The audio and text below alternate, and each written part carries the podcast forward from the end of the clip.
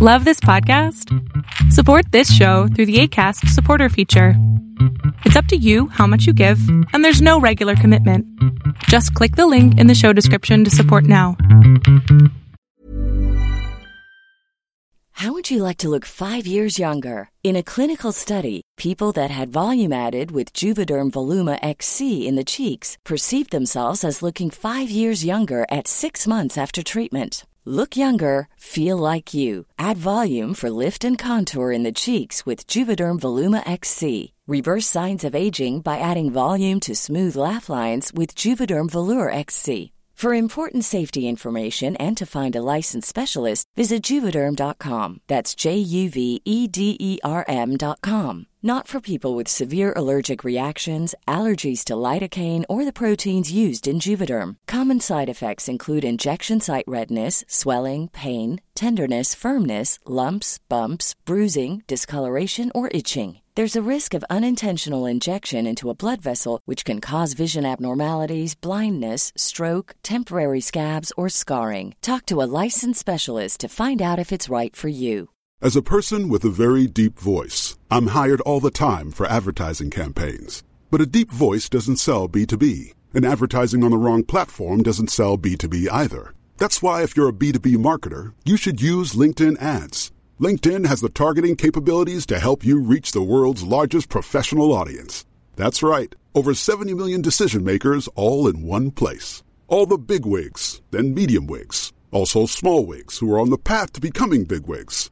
Okay, that's enough about wigs. LinkedIn ads allows you to focus on getting your B2B message to the right people. So, does that mean you should use ads on LinkedIn instead of hiring me, the man with the deepest voice in the world? Yes. Yes, it does. Get started today and see why LinkedIn is the place to be to be. We'll even give you a $100 credit on your next campaign. Go to linkedin.com slash results to claim your credit. That's linkedin.com slash results. Terms and conditions apply.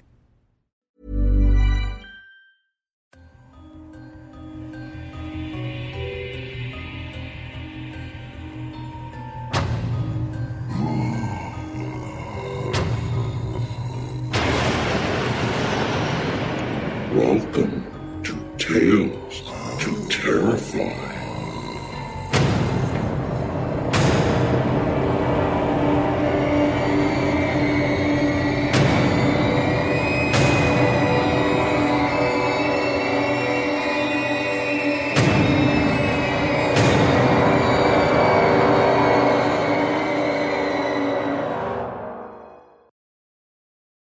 Good evening, children of the night. I am Stephen Kilpatrick. This is the first episode of Tales to Terrify without Lawrence Santoro. You likely heard Tony's inclusion in the podcast feed with a movingly appropriate piece of audio recorded by Larry himself. Although I had never met Mr. Santoro in the flesh during our collaborations on the podcast, his loss was quite emotional for me. The outpouring of sentiments on the Tales to Terrify homepage on Twitter and notes to the Tales to Terrify email address have all been read, and Tales to Terrify thanks every one of you for it. I do want to let all of you know that Mr. Santoro had a couple stories that he had narrated for us that had not yet aired. I plan on airing those for a special episode in the very near future. In the meantime, pour yourself a strong drink and taste it in memory of Lawrence Santoro. When Larry had initially became ill, he had done his hosting duties, following difficult medical tests, and when the conversation came up about putting the podcast on hold, he was not interested in that, if at all possible. Because of that, I feel I can say, without it being much of a cliche, the show must go on. So, we will be keeping these stories going and making sure that Mahler, the ink black cat of the Nook, is fed and happy, at least as happy as a cat can be. So get settled, find something cool to drink. To begin, I'd like to bring some news from our friend Dan Rabarts. Last year, Tales to Terrify supported and promoted an anthology he co edited with Lee Murray called Baby Teeth Bite Sized Tales of Terror. The project was crowdfunded and published with Wellington's Paper Road Press, with all proceeds going to a children's literacy charity called Duffy Books in Homes. They reached a stretch goal, and all backers received digital copies of Tales to Terrify, Volume 1, for which they were immensely grateful. Baby Teeth has gone on to win two awards New Zealand's Sir Julius Vogel Award for Best Collected Work, and the Australian Shadows Award for Best Edited Work, and the lead story, Debbie Cowens' Caterpillars, won the Australian Shadows Award for Best Short Story. Dan also tells us that the audiobook version of the anthology is now complete and will be launched via Paper Road Press shortly. When I checked Paper Road Press's website, it looked like 15 American dollars will get you the audio, so it may be ready to roll right now. The stories are all flash length, most being between 500 and 1,000 words, with the longest being right about 2,000. He's offered to provide a few selections for our listeners, so stay tuned. We'll see if we can get a few your way. As you might have expected, we have a few stories tonight, and our theme for the evening family. Our first story comes to us from M. N. Tarrint. When I asked Ms. Tarrint for a bit of information to introduce the story, she told me she didn't expect things in her household to slow down enough to maintain a home page of any sort or a Twitter account, but plans to make that happen in the not too distant future.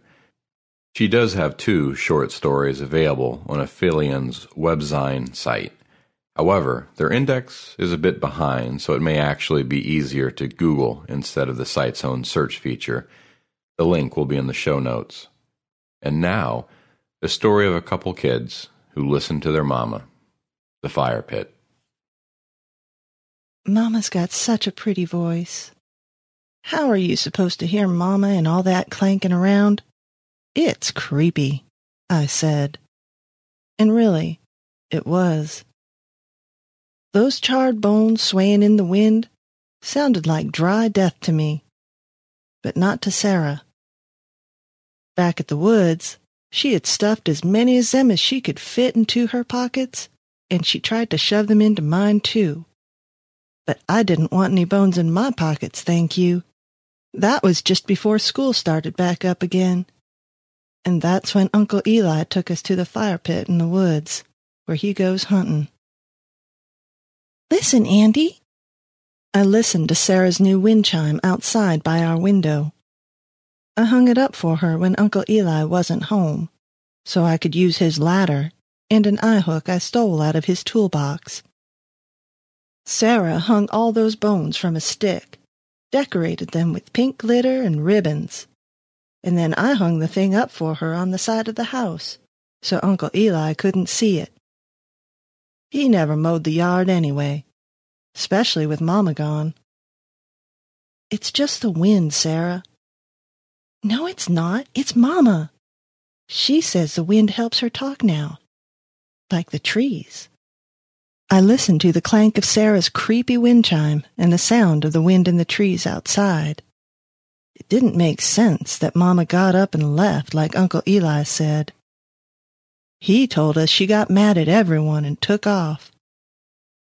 But Sarah and I knew the only one she was mad at was him. I kept hoping that she would come back, but Sarah acted like she was already there. We lay curled up in bed, hoping that maybe Uncle Eli would stay out all night again. But the front door slammed, and we both jumped under the covers, where we hid like two frozen balls. I could hear Uncle Eli stomping through the living room and down the hallway. Andy, Mom says Uncle Eli's taking us to the woods. The door burst open. Uncle Eli was a black shape in the doorway, and Sarah and I could both tell from the way he was swaying that he was drunk again. Get your asses out of bed and get in the truck. Move. We crawled out of bed and headed down the hallway. We both had time to put our slippers on, and Sarah grabbed a blanket Mama made. We held hands real tight, and she dragged her blanket to the truck. The ride in Uncle Eli's old black pickup was kind of like the other times I had ridden with him, except he'd never gotten us out of bed in the middle of the night before to go anywhere. His breath stunk up the truck with whiskey, and he was sweaty, like it didn't matter how cold it was getting outside. Sarah and I both crawled under her blanket. The night was dark, with no moon. The truck headlights lit up the dirt road in front of us, but the woods looked like they were full of black pits on both sides. Uncle Eli didn't say anything, and neither did we since we were both too scared to talk. I thought of Mama and looked at Uncle Eli's mean, sweaty face. He looked angry and a little bit scared at the same time, too. And then I knew. Somehow, I knew that because of him, I didn't have a mama anymore. I was scared, but I was starting to get angry too. I think I'd hated Uncle Eli for a long time, but right then, I hated him more than anything for Mama being gone, and I hated him for being mean. I hated how Sarah and I were always afraid and had to live like ghosts in our own house. Right there in that truck next to Uncle Eli, I decided I would do anything to keep Uncle Eli from hurting us again. Ever. Uncle Eli pulled the truck up in front of the fire pit and left the headlights on. Sarah and I got out and stood there in the cold while Uncle Eli grabbed an axe out of the truck bed. I thought about running off into the woods, but Sarah wouldn't have been able to run fast enough to let us get away. You two stand over there and don't move till I get back, said Uncle Eli, and he took a drink from his bottle before stumbling off into the woods with his axe. Andy, see if Uncle Eli has any fishing line in his truck. Sarah started pushing through the ashes in the fire pit with a stick and picked out some things lit up by the truck lights. I watched the ashes float up in the breeze and stick to her hair. Why? I asked. Because I can't hear Mama. Hurry! I did what Sarah wanted and found a bunch of tangled up fishing line that I brought over to her. She took a piece that I cut and started trying to tie it around the things that she found in the fire pit, but needed my help. Geez, are those bones again, Sarah? She nodded. Of course they were, and she wanted me to string them up for her. After a while, we heard crashing around in the woods, like some drunk bear banging into trees, and we knew Uncle Eli was coming back. Sarah hid her project behind her back. Uncle Eli came out of the woods with twigs and leaves stuck in his hair and threw down a pile of wood next to the fire pit. Start building a fire, Andy, he said. Then he went digging through the junk in his truck bed for something, and Sarah tugged my sleeve. Andy, you have to hang this up. She held up her bones on a string. Okay, Sarah. I jabbed two sticks in the ground and strung the bones on a string between them. The truck lights shone on them, and they began to sway and clink in the breeze. We could hear Uncle Eli swearing in the back of the truck, and I looked at the cold fire pit. Uncle Eli wanted a fire, so I started to build one, just for him. Sarah stood still, listening to the bones with the blanket wrapped around her, while I built the wood up into a big cone shape. Mama says she likes the way you piled the wood. She wants you to take the rest of the fishing line and spread it around the pit. I could hear Uncle Eli grunting and something heavy sliding out of the truck bed, so I didn't think I had much time to do what Sarah wanted. I did it anyway. I had almost finished spreading out the mess of fishing line when Uncle Eli came around the side of the truck. Sarah screamed, and I dropped the rest of the line. Most of the time, Uncle Eli was scary anyway, but standing outside the line of the truck lights, Uncle Eli looked like a slouching black monster with long, deformed arms. What he dragged into the light was a big gas can in one hand and the axe hanging from the other. He looked crazy and drunk, with his dirty hair standing up full of dead leaves and that axe dragging the ground. He unscrewed the lid from the gas can, but then looked up and started spewing cuss words. I thought at us, but then I realized he was pointing at the hanging bones. Don't you talk to Mama like that, yelled Sarah right back. Uncle Eli snarled and spat at her, then tried to run around the fire to get us. But his feet got caught up in the fishing line. That just made him madder. I guess he didn't think to let go of the axe and the gas can, so he spun around, swayed, and tripped up right across the fire pit. His head hit the stones on the other side of the pit, and I can still remember the sound of his head smacking the rocks. I wish I could forget it, but I can't forget anything now. The smell of gas was really strong because a lot of it had poured out around the pit and around Uncle Eli, too. His head was turned funny, and his arms and legs were still twitching, but Sarah and I just looked at him. When I tried to put Sarah to bed in the truck, she was crying, and she kept looking out the window to see if Uncle Eli had gotten back up to come after us. After she finally fell asleep with the radio on, I found a lighter in the glove box and some old papers. Uncle Eli's eyes were still open, but they seemed dull, like they were looking at something far away, kind of like dead people do on TV. I had been staring at him for a while, I guess, and then he blinked. I think I jumped out of my skin at first. And then I noticed that the only thing on Uncle Eli that was moving was his eyes. They had snapped onto me with bloody murder hate and I just froze. Behind him, I could hear the bones. Okay, Mama. I grabbed the gas can and poured the rest of it on Uncle Eli in the wood while his eyes rolled around trying to look at me. With all that gas, the fire caught on pretty quick and grabbed onto Uncle Eli. I piled on more wood and turned my back to the fire. I didn't really want to watch. The flames jumped, making shadows move around in the woods, like things out there were watching on the edge of the firelight. After a while, I threw on some more branches and sat facing the woods again, supposing it would take most of the night to take care of Uncle Eli. Around four o'clock in the morning, a high wailing sound like a giant tea kettle boiling on the stove came out of the fire. I sat up wide awake and scared to think I was listening to Uncle Eli. But a thin column of smoke and sparks shot up out of the fire pit and carried the horrible sound with it over the trees. All that was left of Uncle Eli was a burnt out husk. Before the foster home took us, we buried Mama's bones under a tree. When our foster parents or people from the state ask us about Uncle Eli, and we don't cry or say much.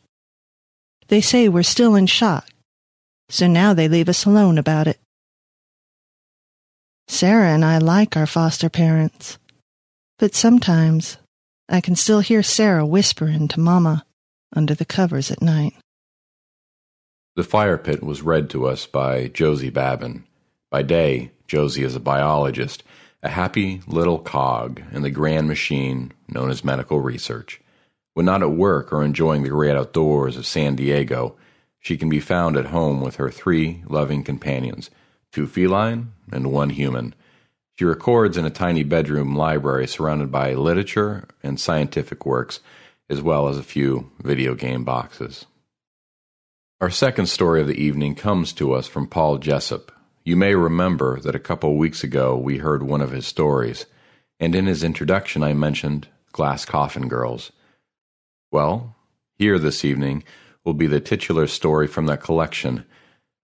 Paul Jessup is a critically acclaimed, award winning author, poet, and playwright. He has appeared in many different magazines, anthologies, and has a few books placed out in small and large publishing houses alike. You can attempt to email him at paul.jessup at gmail.com. Also, check out his website in the show notes where you can find Glass Coffin Girls and Open Your Eyes. And now, a story about a fellow who has a complicated relationship with his mother, but don't we all? His mother did not approve of Emily. When he sent her Emily's picture from his cell phone, she texted him back commenting that Emily was ugly. When he told his mother that he was in love, she threatened to set fire to his apartment building. Whenever he brought up the subject of Emily or marriage, his mother screamed and howled and cleaned her gun. When his phone rang, he never let Emily answer it. He was afraid that it would be his mother, and afraid of what she would say to Emily and how Emily would react. Emily wasn't the kind of girl who would take abuse sitting down. Lewis was sure there would be a knife fight, a gunfight, a duel. Pistols at dawn. Emily sat on his bed, wearing her princess crown. A quilt covered her legs, soft and blue, like butterfly wings, her skirt discarded on the floor. When I was a little girl, she told him, I wanted to be so many things. Lewis grinned. He sat on the exposed floors, the rough cherry wood grating against his bare legs. Yeah, I was the same way, when I was little. She cocked her head, looking at him like a dog does, quizzically. Lewis shuffled his legs. Well, when I was a boy, I wanted to be a cannibal. I wanted to be a rock in the field. I wanted to be a statue in the rain. She shook her head. Her hair moved over her bare shoulders, accenting her freckles in the sparse moonlight. No, no, she said. It's not the same thing. Lewis stood up. His body was like a knife in the light, a shadow cutting the moon into two eclipses. Maybe it is, and maybe it isn't. She pulled the quilt up to her chest. No, she said. Don't step any closer. Lewis pouted. It's my bed. She rolled around on it, her body claiming it. No, she said. It's my bed now. Lewis sat back down on the floor, shoulders slumped. He reached over and pulled on his robe. He knew she was right. This was her bed now. That was what she did. She found something of his and claimed it. Whenever she came over and spent the night, it was always the same game. She would undress, crawl under a quilt, and then claim whichever piece of furniture she was on. If he tried to sleep with her, tried to curl up behind her, he would get a sick feeling, an empty and lonely feeling. And then he would go and find somewhere else to sleep. He wasn't sure where he was going to sleep tonight. What do you mean it's not the same? he asked. How is it different? What did you want to be? She blushed and pulled the quilt over her head, disappearing in the moonlight. Now you see me, now you don't. Lewis groaned. That was the signal that the conversation was over and it was time to sleep. He felt he should protest. He was a grown-up. He didn't have to take orders from anyone, not in his own apartment. Yet, in some way, he did not mind. He liked it when she commanded him. He had first met Emily on a bridge. She was on top of the edge, looking down. Beneath her was a wall of iron that was black and twisted into ivy shapes. In her hand was an empty wicker bird cage. She wasn't wearing the princess crown that day. He would find out later that the crown was only for special occasions. She was wearing a black dress with silver designs all over it. He had stopped the car, gotten out. She turned and looked, and he asked her out on the spot. There was something about her face, something that haunted him every moment. It felt familiar, yet distant, like a dead loved one whose memory was slowly disappearing with time. Lewis's dad had over 250 books, archaeology books, cookbooks, history books, lexicons, and illustrated encyclopedias. All about cannibals and cannibalism. The library, as his dad called it, was always locked. Lewis was never allowed in it, never allowed to look through the books. Of course, this didn't stop him. He would steal the keys, smash the locks with a hammer, break a window and crawl in through the broken glass, his stomach torn open and bleeding. And then he sat in his father's velvet chair, sipped a shot glass full of forbidden brandy, and read. His childhood was filled with these forbidden books, illustrated and tainting his thoughts. He had dreams of eating and killing. He had dreams of making himself King Cannibal on Cannibal Island, Lord over all who came before him. Lewis crawled through the darkness of his apartment, looking for a place to lay down and sleep for the night. He knocked on the walls, looking for a hollow spot he could curl up. He moved books off the bookshelf to make a wooden bed. He could not get comfortable. He crawled towards where Emily slept, saw the bed that was now hers, and decided that she did not own the space underneath the bed. That would be his island, his kingdom. It was cozy underneath the bed. He saw the ghosts of magazines he had long since stashed and forgotten. He curled up around them, the pages crinkling like dead leaves, and fell into a deep sleep. Eyes opened slowly. As a person with a very deep voice, I'm hired all the time for advertising campaigns. But a deep voice doesn't sell B2B, and advertising on the wrong platform doesn't sell B2B either. That's why if you're a B2B marketer, you should use LinkedIn ads. LinkedIn has the targeting capabilities to help you reach the world's largest professional audience. That's right, over 70 million decision makers all in one place. All the big wigs, then medium wigs, also small wigs who are on the path to becoming big wigs. Okay, that's enough about wigs. LinkedIn ads allows you to focus on getting your B2B message to the right people. So, does that mean you should use ads on LinkedIn instead of hiring me, the man with the deepest voice in the world?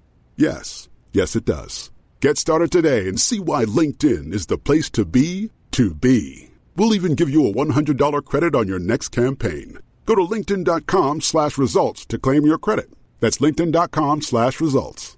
Terms and conditions apply.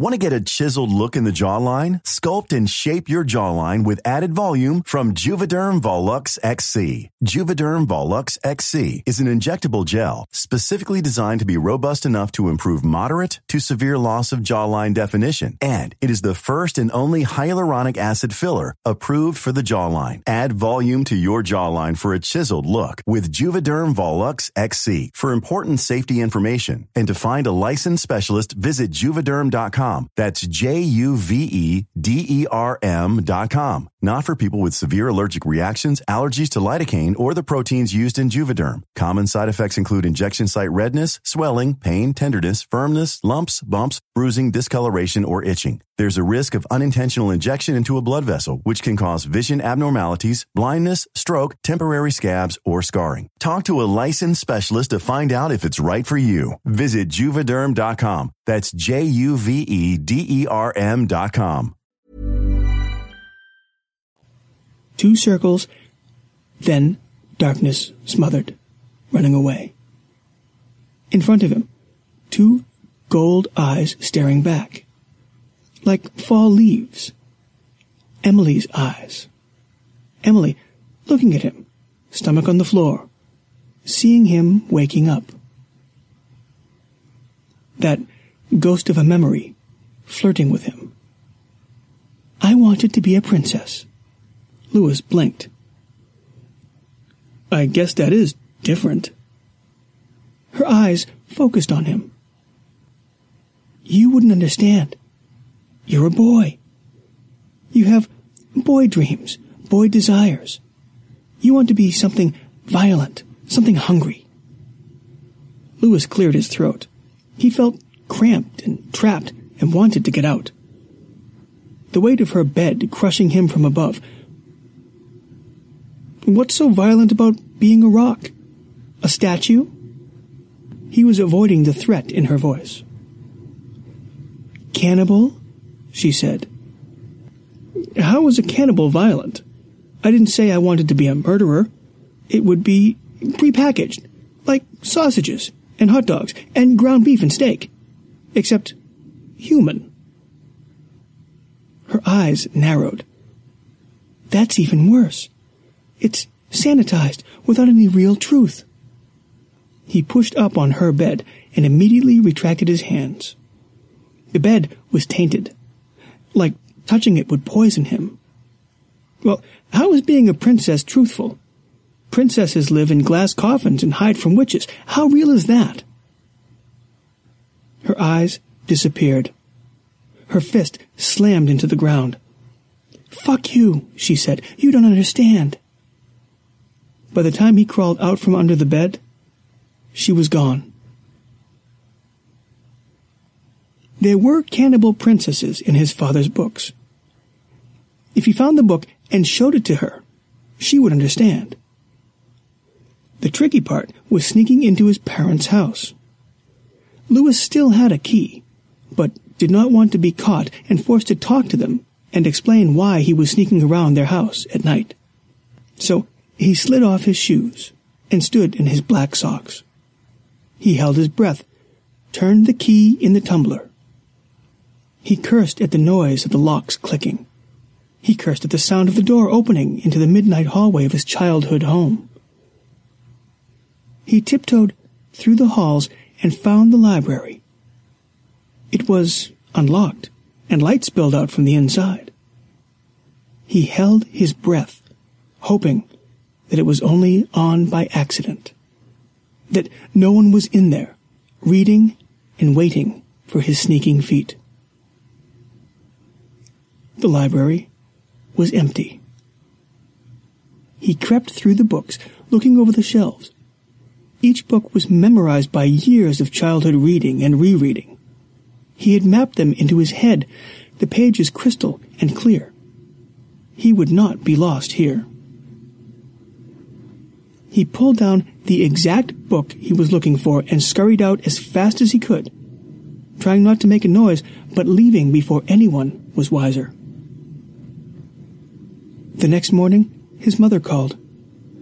She sobbed on the line, her tears breaking her words into abstract phrases. You, you didn't, she said. Give that bitch a, a, a key? No. House broken into. Door wide open. Books are missing. Silverware gone. Clothes and jewelry gone. Oh no. Oh no. Everything gone. Shit, Lewis thought. I must have left the front door open. It wasn't Emily, he said calmly. It couldn't have been Emily. Oh no, his mother said. It was her. I can smell her on everything. The stink of summer apples, like milk and cinnamon. Lewis spent the next week searching looking for Emily in all their old haunts. He found her on the bridge where they had met. She had a bird in her hands. The bird was dead. She was wearing her princess crown. They've traded places, she said. Lewis could not respond. She held up the bird in her hand. Its eyes were black stones, lifeless. They had traded places. Do you understand? No, Lewis said. Who traded places? Her eyes were intense, a golden beam targeted at his face. He was caught in it, frozen in the amber of her eyes. The bird and the cage. They have traded places, and you don't even ask me about them. When it so clear what happened. Don't you remember our first meeting? Lewis sighed. He wanted to show her the book, show her how they really weren't very different, the two of them. Okay, he said. Why? I didn't want my bird to be in a cage. So the day we met, I threw her cage over the bridge. So she could fly around my apartment and be free. Last night, a dog walked into my apartment.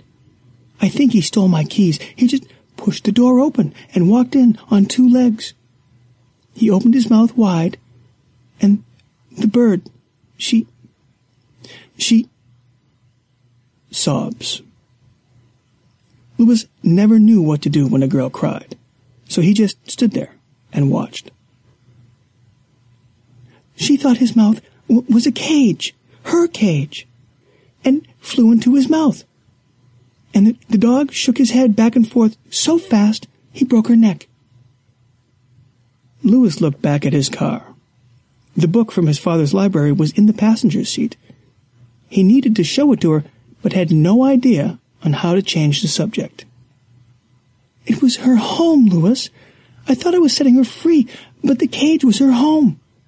Everything in it she owned, and I had thrown it away. And now she found a new home, and it was the inside of a dog's mouth. Ick, Lewis said, still uncertain. He broke in? She shook her head. No, he just waltzed in like he owned the place. Oh. Seems oddly symbolic. She pushed black hair behind her ear. The dog? Lewis walked towards her. The sky was gray and filled with pregnant clouds. Uh, no, the cage. You thought you were freeing her, and instead you were killing her. She pushed him back. Fuck you, she said. You really don't understand me at all. That is the dumbest thing you've ever said. You think it's that simple? You think my emotions can be summed up into some pop philosophy you read about in Red Book? No, it can't. Sometimes you should really keep your mouth shut. Lewis watched her throw the bird over the edge of the bridge.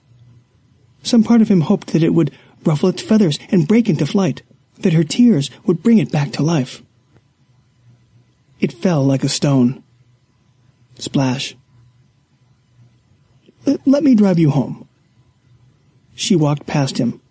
Her eyes were bloodshot, and her mascara had run over her cheeks in a black river. No, she said. I, I don't want to go home. Carefully, he said, Oh, my apartment then? She looked at his eyes. Two large, pleading circles, begging her to please come home with him. Please come follow him. Like a trained dog. Sure. Mother was waiting for them on the front stoop of the apartment building. She wore patchwork rags covered in crow illustrations, splattered with grime and dirt. On her lap was a rifle. She looked out from behind two old wooden glasses. I want my stuff back. She looked directly at Emily. Lewis stepped forward. She doesn't have anything. She didn't break into your house, and I never gave her a key. His mother stood up. Do you see what I'm wearing? All my clothes are gone. I had to dig these out of the basement. Emily was not scared. She was wearing her crown. She didn't take it. A window was not broken, the door wasn't smashed. The locks were all intact. Whoever came in had a key. You're the only one with a key. She must have stolen it from you. Lewis shook his head. Did you report this to police? Yes, his mother said. Then let them handle it. She glared at Emily, finger twitching next to the trigger. Above them, a bird flew in circles, searching for a cage, for a home. All right, Mother said, and walked past. As she walked, she glanced at the back seat of her son's car and saw the book. Lewis could not take his off his mother, glaring at her, staring at her, his knees wobbling and his mind racing. Her head turned slowly. She grinned. Jack-o'-lantern grin. And did not say anything as she walked away. Emily claimed his bookshelves and his giant stuffed bear as revenge for being so ill-treated by his mother.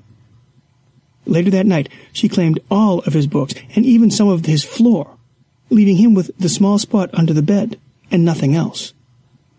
He laid under there, listening to her breathe, imagining her naked body in his quilt. I want to show you a book tomorrow, he said. She coughed. What is it about? Princesses? He felt her moving above him, the bed changing, dipping, digging into him. You lie, she said. Liar. He could not get out from under the bed. Not without her permission. He was trapped. The apartment was hers. When he tried to move on his own, he felt sick and dizzy and broken. Eventually, she let him out, let him cook breakfast for her on her stove. He made scrambled eggs and bacon. The bacon tasted funny, sweaty. I can't wait to show you this book, he said. You're going to love it. She pushed her napkin against her lips, wiping loose bits of egg. What is it about? Really about? Princesses. She threw the napkin on the table. What do you know about princesses? You're a boy. The book is probably full of awful, disgusting boy stuff, like cannibalism or ritualistic human sacrifice. Lewis gasped, his mouth an open cage waiting for a bird to fly in. Why can't it be about both? She picked up the knife and fork. They were hers now. She owned them. Because it can't. It just can't. You don't understand. You never will. It's different when you live in a glass coffin. When you're walking through a castle and everyone around you is asleep. When a wall of thorns keep you trapped in a wicker cage. Lewis thought about life under the bed, about living in a house that was filled with her things. I do understand. Just let me show you. She stood, pushing the chair behind her. I don't want to see your stupid book. I'm going back to my apartment. Lewis stood up, was off balance. He almost fell over, knocking the breakfast across the floor. He followed her, carefully, keeping his body hidden as she walked back to her apartment building. He had offered to drive her back, but she refused. He had offered to let her borrow his car, which would then be her car, but he didn't mind. But she refused. So instead, he trailed behind her, watching her. When she got to her apartment, he waited outside, sitting on the stoop. Cars drove by, people walked by. He waited to see if there was a dog somewhere, walking on two legs, a fistful of stolen keys, ready to kill birds and steal everything in sight. He would protect her if the dog came. He would. The dog did not arrive. Emily did not come down. Hours and hours and hours, and he was tired, and realized that he wanted to be home, asleep under his bed, with Emily sleeping above him. His mother was on his stoop. Fifty dead birds lay scattered across the pavement in front of her. They were gray, with tiny black claws. Lewis thought they were beautiful and wondered how his mother could be so cruel. I've killed one for everything that slut you're sleeping with took. He stood still, stood his ground. No, she did not take anything. She pointed the gun at him. Was he a bird now? He didn't feel like a bird. He felt like a cannibal king. I mean it. She laughed. Then what's Dad's book doing in your car? He didn't lend it to you. I know that. I asked him. He moved his feet nervously. felt like he was going to pee. He no longer felt like a cannibal king. He felt like a stone being kicked, a statue melting in the rain. I took it. Mother's eyes were magnified into worlds through the wooden glasses. He stammered, tried to speak. Stone doesn't speak. Stone can't speak. Stone can only be kicked and thrown and moved. Its voice is the whisper of it hitting the dirt, or the splash of it hitting the lake. Stones can't speak, can't breathe, can't move. Answer me, young man. He did not respond. She stood up and walked past him, leaving the piles of birds littered across the ground. Fine then, she said. No matter what happens, dear, remember, I love you. Just remember that, okay? Lewis would nod or respond or say, Yes, dear, of course, mother, but his lips were stone and his body was stone. So moving was wrong. Moving was illegal. Mother carried on, further down the street shooting birds out of trees as she went and leaving them dead on the ground. Lewis crawled back into his apartment, scooting across her floor, creeping under her bed, and laying flat and still in the only part of the place that was still his. The phone rang as he lay under there, but he did not answer it. It was her phone now. It wasn't even his phone number anymore.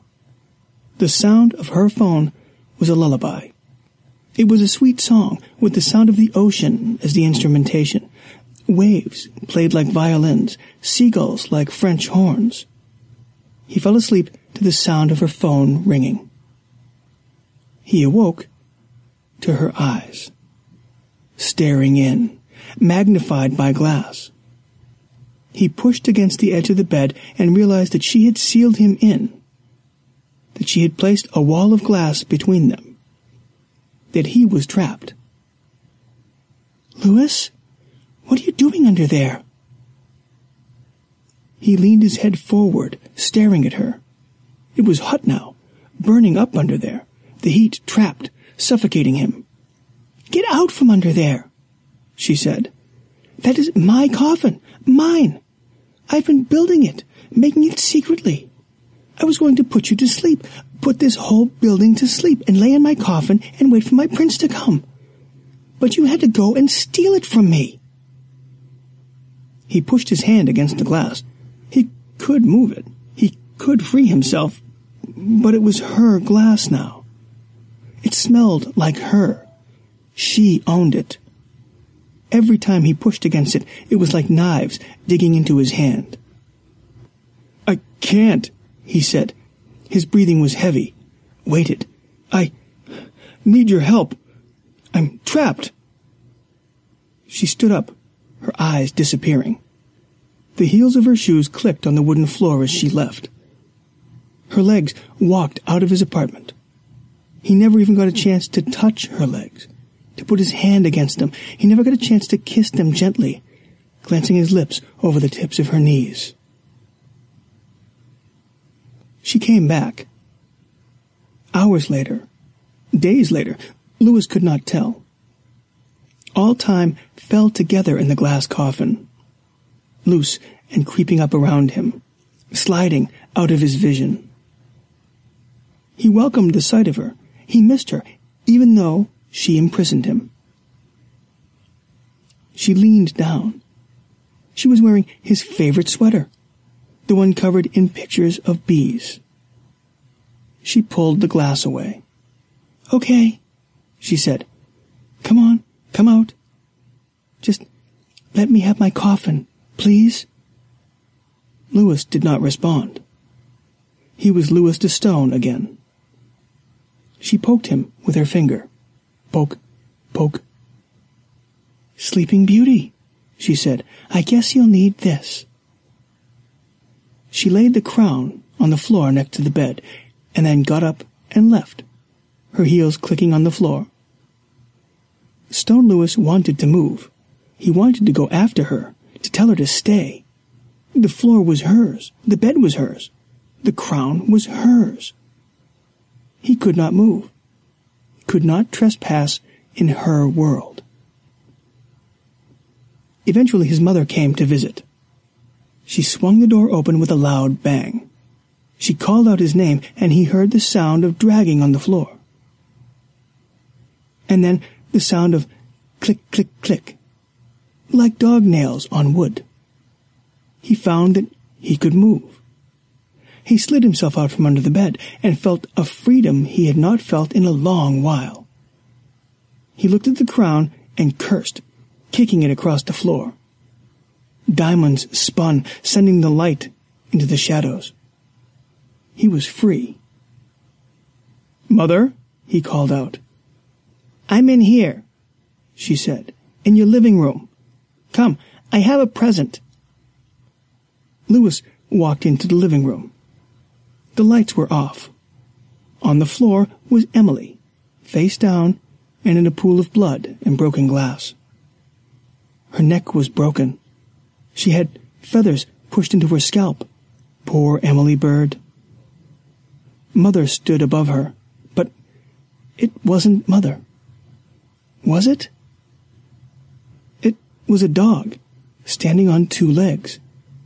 A dog with a handful of stolen keys. A dog with its mouth wide open. And Lewis thought of how comforting the mouth looked. How broad and big and spacious. He wanted to crawl into the mouth. Crawl back in. Crawl back home. Glass Coffin Girls was read to us by Robert Smales. Robert grew up in Salem, Massachusetts, and graduated from Salem State College with a degree in English in 1992. Always a storyteller, he did not start writing any of his tales down until late 2010.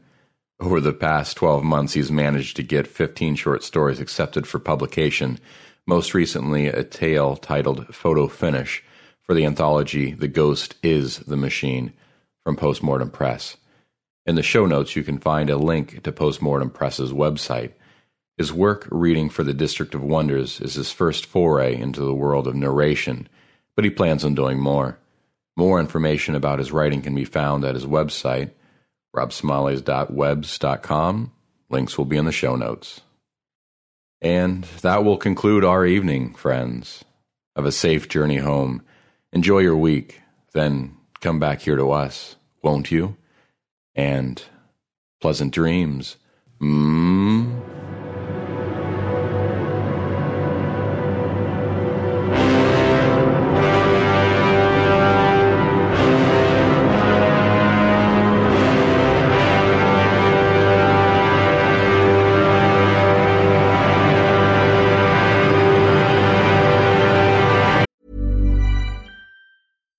Get a chiseled look in the jawline? Sculpt and shape your jawline with added volume from Juvederm Volux XC. Juvederm Volux XC is an injectable gel specifically designed to be robust enough to improve moderate to severe loss of jawline definition. And it is the first and only hyaluronic acid filler approved for the jawline. Add volume to your jawline for a chiseled look with Juvederm Volux XC. For important safety information and to find a licensed specialist, visit juvederm.com. That's J U V E D E R M.com. Not for people with severe allergic reactions, allergies to lidocaine, or the proteins used in Juvederm. Common side effects include injection site redness, swelling, pain, tenderness, firmness, lumps, bumps, bruising, discoloration, or itching. There's a risk of unintentional injection into a blood vessel, which can cause vision abnormalities, blindness, stroke, temporary scabs, or scarring. Talk to a licensed specialist to find out if it's right for you. Visit juvederm.com. That's J U V E D E R M.com.